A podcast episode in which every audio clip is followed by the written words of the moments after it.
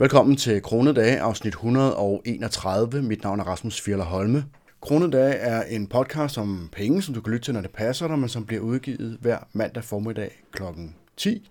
Kronedage er sponsoreret af crowdlending-investeringsplatformen Reinvest tyve-fire. Her har man mulighed for at investere i forskellige former for europæiske ejendomsprojekter. Og hvis du gerne vil høre lidt mere om, hvad Reinvest tyve-fire laver, så kan du også lytte til afsnit et hundrede og otteogtyve.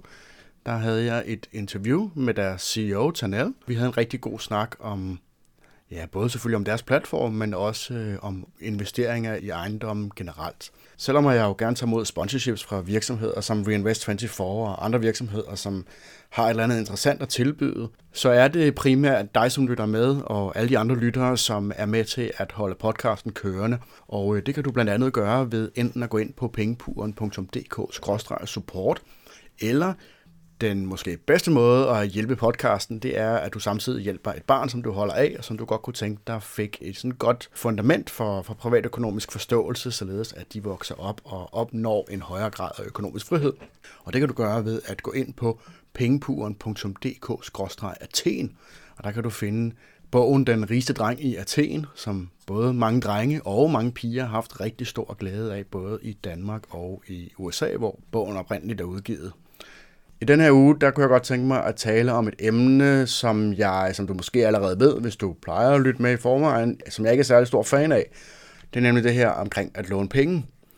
Jeg er jo tilhænger af, at man forsøger så vidt muligt, det overhovedet kan lade sig gøre, at undgå alle former for lån, uanset hvilken type lån det er.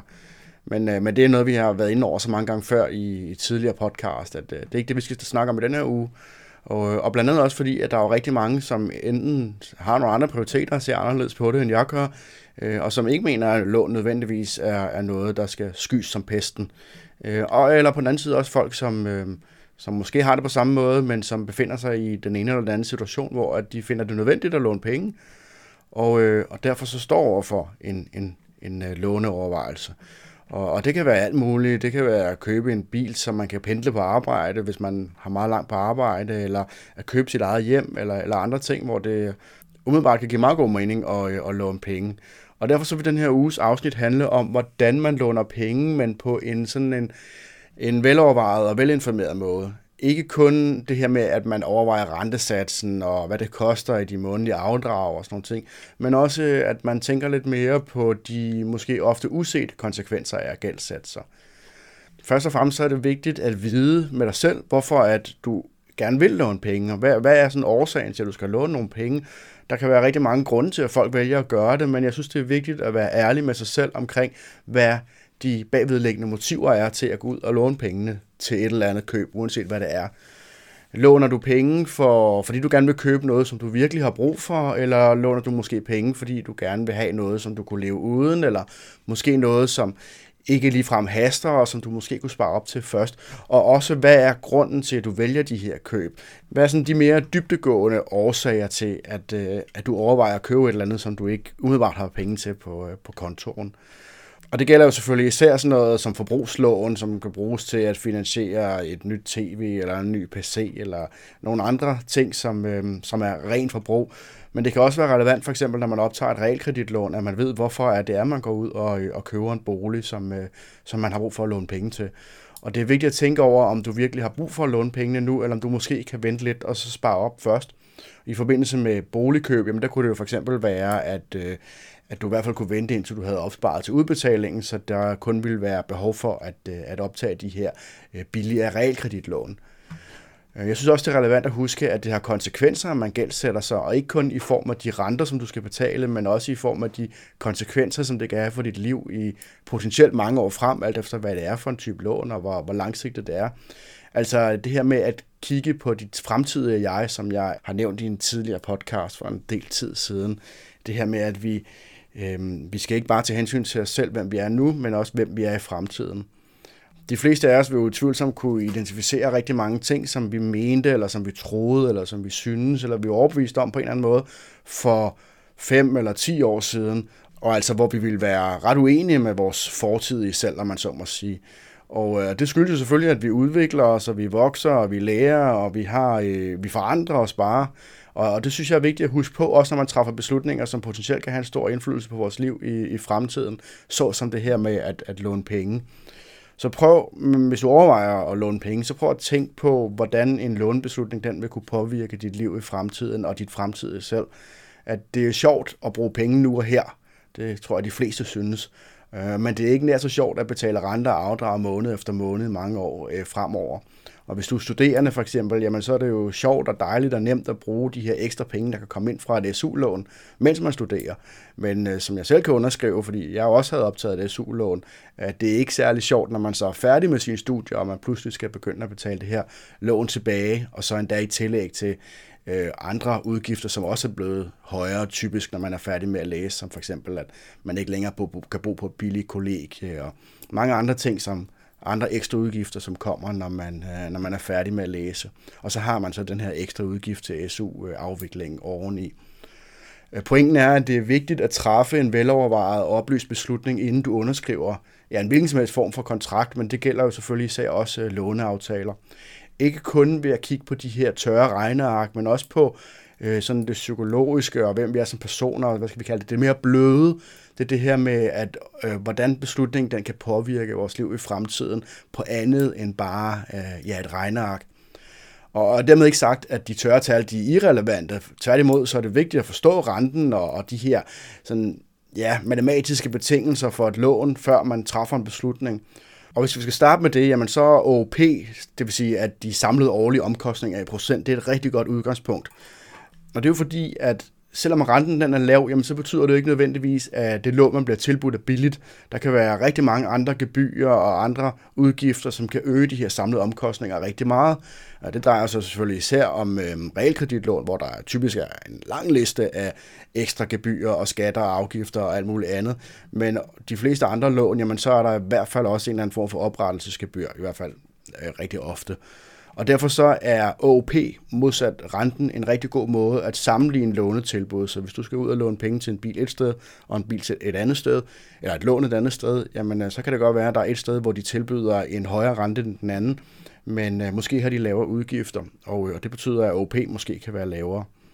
Og øh, helt personligt, så vil jeg i mange situationer, alt andet lige, så vil jeg foretrække en, øh, et lån, hvor jeg får lidt højere renter, øh, mod at jeg så får lidt lavere gebyrer. Og det er fordi, at jeg altid ville forsøge at afvikle lånet hurtigst muligt. Hvis jeg følte, at jeg var nødt til at optage et lån, jamen så ville jeg gøre alt, hvad jeg kunne for at komme af med det igen. Og, øh, og hvis gebyrerne de er høje, jamen, så betyder det jo også, at en stor del af det, jeg kommer til at betale tilbage, de udgifter, jeg har i forbindelse med lånet, jamen de bliver jo betalt nærmest med det samme. Og, øh, og det gør jo så, at Å O P vil være rigtig høj, hvis jeg afvikler lånet hurtigt. Og derimod så vil lave gebyrer og en høj rente, jamen det vil give en meget større fordel. Og, og det vil faktisk også, fordi der er en høj rente, så vil det også give mig personligt, der, der har vi det psykologiske i det her med, at, med privatøkonomi, og det er, at jeg også får en højere motivation til at afvikle lånet så hurtigt som muligt. Oven i det, jamen, så er det også vigtigt at vide, om renten den er variabel eller fast, og øh, det er jo fordi, at en fast rente det næsten altid er en fordel, fordi at man jo så ikke risikerer en grim overraskelse, hvis renten stiger, som den jo gør netop for tiden. Og øh, desværre så tilbydes rigtig mange lånetyper kun med variabel rente, og, øh, og det er i måske endda højere grad tilfældet nu, fordi renten den er stigende, og øh, det er mit indtryk, at og det er også det, jeg selv oplever på mig selv, at når jeg investerer i udlån, øhm, men jeg tror også, at mange andre investorer har den samme oplevelse, det er, at man er blevet mere påpasselig med at udlåne penge, øhm, hvor at der er en fast rente, fordi at man risikerer, at inflationen potentielt kan komme til at overstige renteindtægterne. Og så ender man jo faktisk med at sætte penge til på en investering, og det kan man måske gøre, eller det kan gøre store selskaber, for eksempel med, med realkreditlån nogle gange, men hvis man investerer i det, der vil være relativt risikable investeringer, altså udlån, hvor der ikke er den her samme garanti i, i, i, i hvor der ikke stilles garanti i, i ejendom, jamen så, så står man faktisk med en relativt høj risikabel investering, og samtidig så kan man risikere, at at inflationen den kommer til at overstige renten, og man dermed faktisk sætter penge til. Og, og det betyder selvfølgelig også, at man fra låntagers side har en, øh, kan få svært ved at finde lån, som er øh, fastforrentet. Hvis det så er et lån, som måske rækker sig over et år eller noget af den stil, så betyder det måske ikke så meget, fordi så kan man sige, så kan man afvikle det relativt hurtigt, og, og, og, og hvor hurtigt kan øh, inflationen trods alt nå at stige. Men generelt set, så er det altid en bedre idé at, at få en, en, en fast rente, hvis man kan, øh, kan få det til nogle af de samme vilkår. Og det er selvfølgelig også vigtigt at kende de nominelle udgifter, altså de her udgifter, som man normalt kigger på, når man, øh, udlå- når man låner penge. Og det er jo, hvad koster det i kroner og øre. Og det er selvfølgelig af hensyn til budgettet, at en, en lav ÅOP, den siger måske noget om det her med udgiften som en andel af lånets størrelse, og det gør renten også. Men det skal jo samtidig også kunne betales hver måned, og, og samtidig også helst kunne betales, uden at man ligesom får sætter hele privatøkonomien på, på højkant. Så derfor er det selvfølgelig relevant at kigge på, hvad, hvad koster det hver måned. Det tror jeg til gengæld ikke er en udfordring for de, for de fleste, fordi at, øhm, de fleste mennesker kigger desværre på, hvad koster det mig hver måned, og, øh, og så ikke så meget andet. Øhm, det er i hvert fald mit indtryk. Men derfor er det selvfølgelig stadigvæk relevant at kigge på, hvor meget kommer jeg til at betale hver måned, fordi at så har man mulighed for ikke bare at kigge på, kan budgettet holde nu, men også for eksempel, hvis du forestiller dig en situation, hvor du mister din primære indtægtskilde, hvis du for eksempel bliver arbejdsløs eller syg, eller på anden måde ikke, kan, ikke tjener så meget, som du gør lige nu, jamen, hvordan ville din privatøkonomi se ud, hvis du skulle betale det her lån?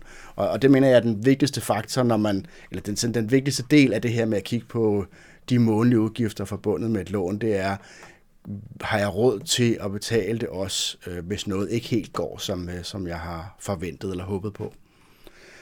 Og det synes jeg blandt andet, vi ser i forbindelse med boligkøb. Rigtig mange, de køber bolig baseret på, at man er nogle gange to mennesker med en god fuldtidsindtægt, og så køber man bolig med udgangspunkt i den indtægt. Men hvad nu, hvis en, eller måske endda begge parter, de har en...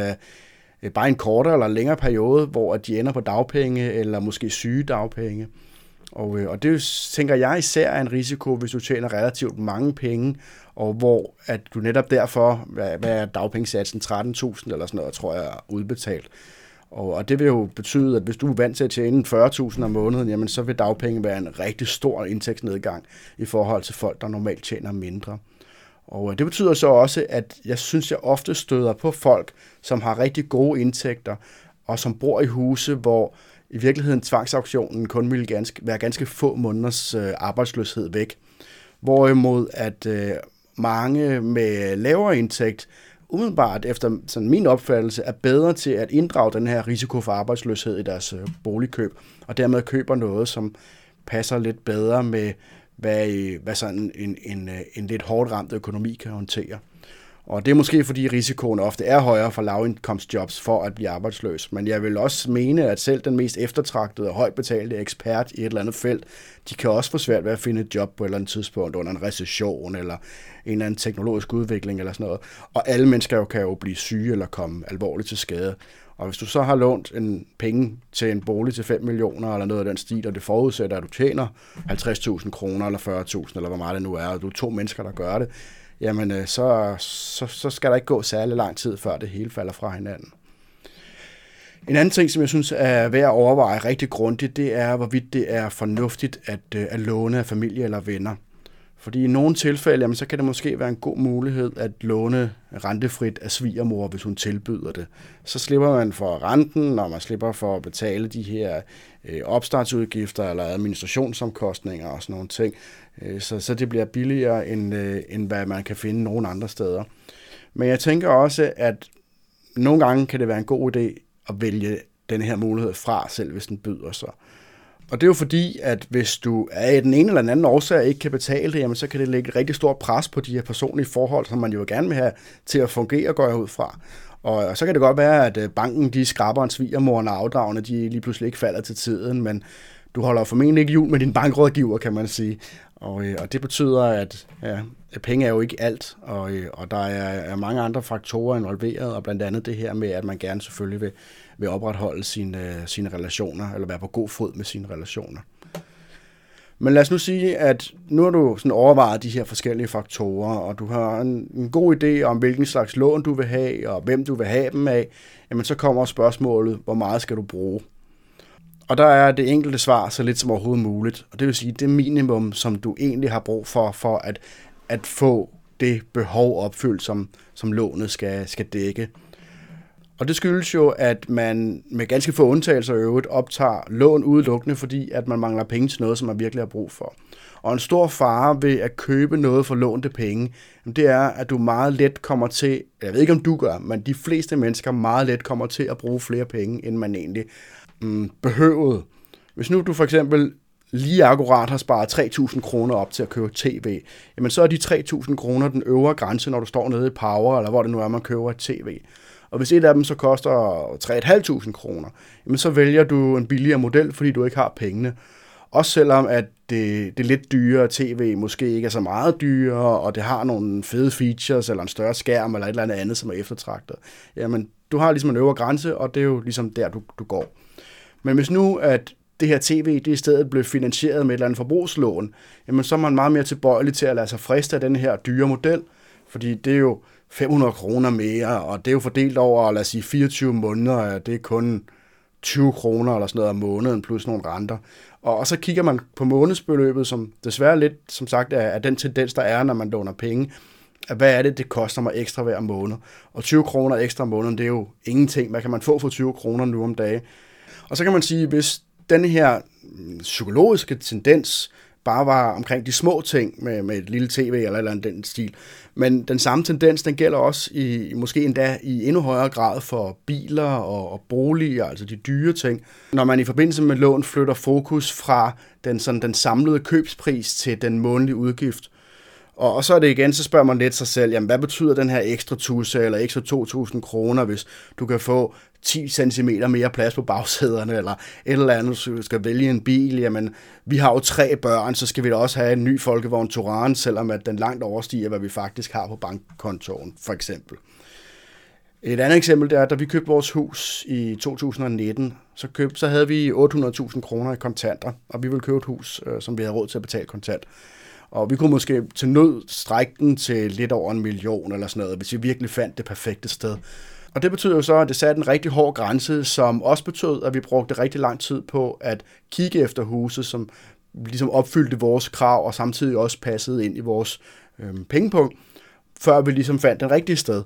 Og vi gik jo selvfølgelig også lidt på kompromis med nogle enkelte ting, som vi var villige til at gå på kompromis med.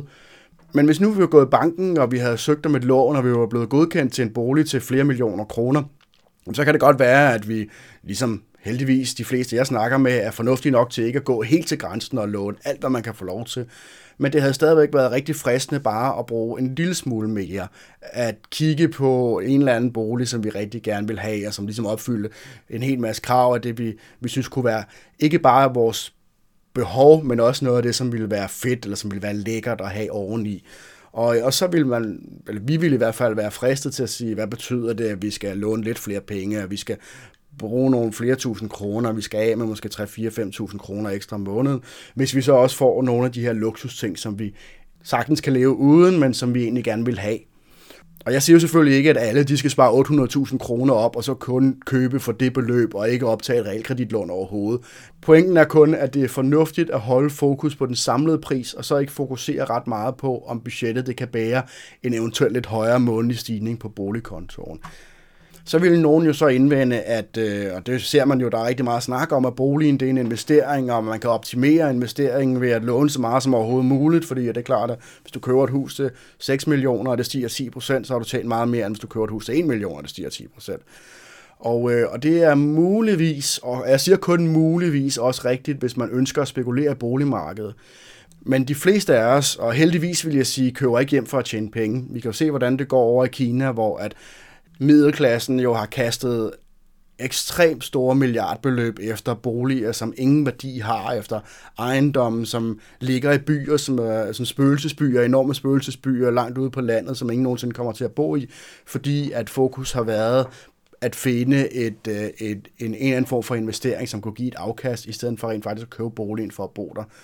Og øh, det tror jeg heldigvis ikke, at de fleste danskere de gør. De fleste køber deres egen bolig for at have ja, deres egen base, noget som de kan kalde deres eget, og som de kan indrette efter egen øh, sådan ønsker, og så bygge deres liv op omkring det her. At de låner pengene, fordi boliger er øh, dyre, og, øh, og man derfor ikke kan købe det kontant normalt. Men hvis nu den typiske dansker, de havde pengene, og de ikke blev notchet af banken til at, at låne flere, eller noget af den, den stil, jamen så ville tror jeg, at de fleste ville bare købe deres boliger kontant, og, øh, og så glemme alt det her med, at man måske hypotetisk set kunne få et, et højere afkast over tid og sådan nogle ting. Og så vil de fokusere på deres andre interesser, i stedet for at bruge tid på spørgsmål om realkredit og kursudvikling og den slags.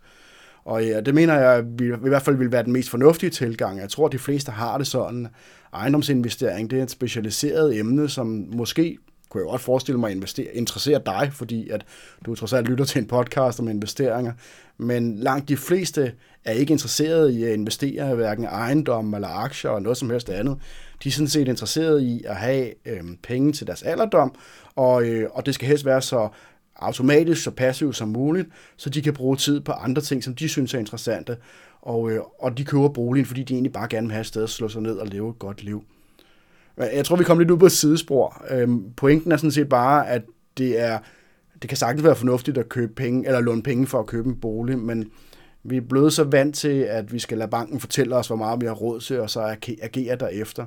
I stedet så tænker jeg, at vi bør fokusere på, hvad vi ønsker, og hvad vi har råd til, og så ikke lade banken, eller sociale normer for den sags skyld, diktere vores valg. Det var øh, ugens udgave af Kronedage. Jeg håber, at du kan bruge det til noget. Og hvis du overvejer at optage et lån, jamen så, øh, så håber jeg, at du vil overveje nogle af de her ting, vi har talt om. Altså selvfølgelig kig på de hårde tal øh, med Å O P, og hvor meget kommer du til at betale hver måned og den slags, men også overveje, hvilken effekt vil et lån have for, for dit fremtidige jeg, og også sørge for at holde fokus på selve købsprisen af, hvad det er, du køber, og ikke, hvad det koster hver måned, fordi at det betyder, at du vil være mere øh, hård i de sådan fravælning, fravælgelse af de, øh, af de ting, som i virkeligheden ligger uden for det, som, øh, som du ville, ville, ville være glad for at købe, hvis du havde pengene i hånden. Hvis du synes, du kunne bruge podcasten til noget, så håber jeg, at du vil gå ind på enten pengepuren punktum d k skråstreg support eller hjælpe et barn med at måske hjælpe sig selv i fremtiden omkring privatøkonomien, og det kan du gøre inde på pengepuren punktum d k skråstreg athen. Ellers så er der bare at sige, vi lyttes ved i næste uge, og tusind tak, fordi du lyttede med. Pas godt på jer selv derude.